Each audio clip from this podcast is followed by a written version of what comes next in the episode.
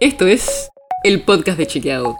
Un espacio en el que de lunes a viernes vamos a compartir con vos alguno de nuestros chequeos para que sepas qué de lo que se dijo o escuchaste es verdadero o falso.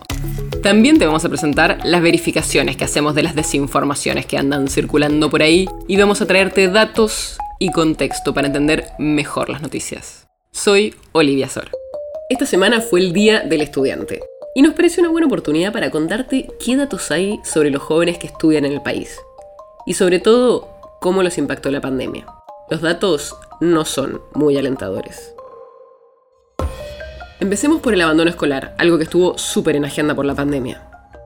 Los últimos datos oficiales del Ministerio de Educación de la Nación son de 2019, antes del coronavirus, y muestran que cerca del 9% de los estudiantes abandonó la escuela secundaria, o sea, estudiantes que estaban en la escuela en 2018 y no se volvieron a inscribir para 2019.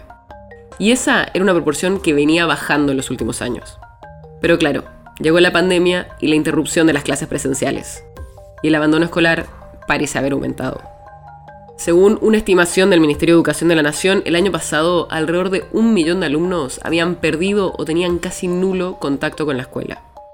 Y según estimaciones de UNICEF, en 2020 entre 350.000 y 700.000 niños, niñas y adolescentes habrían abandonado la escuela en el país. Y de ese total habría casi un 20% que todavía no se reincorporó. Ese abandono, como te imaginas, fue mucho más fuerte en los sectores más vulnerables. Los especialistas marcan que influyó bastante la estrategia de continuidad pedagógica durante la pandemia, para la que se necesitaba tener dispositivos y capacidad de conectarse a Internet.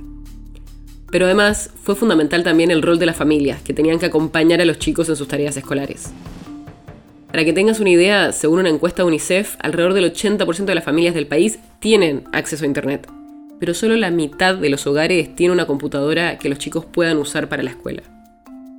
Pero además del abandono también hay algo fundamental. ¿Cuánto aprendieron los chicos el último año y medio durante la pandemia? Y eso es muchísimo más difícil de medir.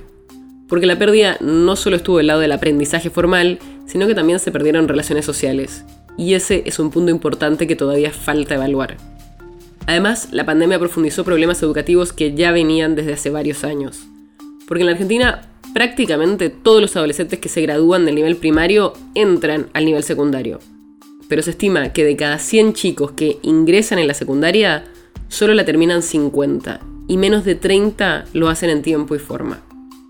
Así que los datos del sistema educativo en este último tiempo muestran una imagen bastante mala. Todavía no tenemos toda la información para tener un diagnóstico completo, pero las previsiones no son buenas.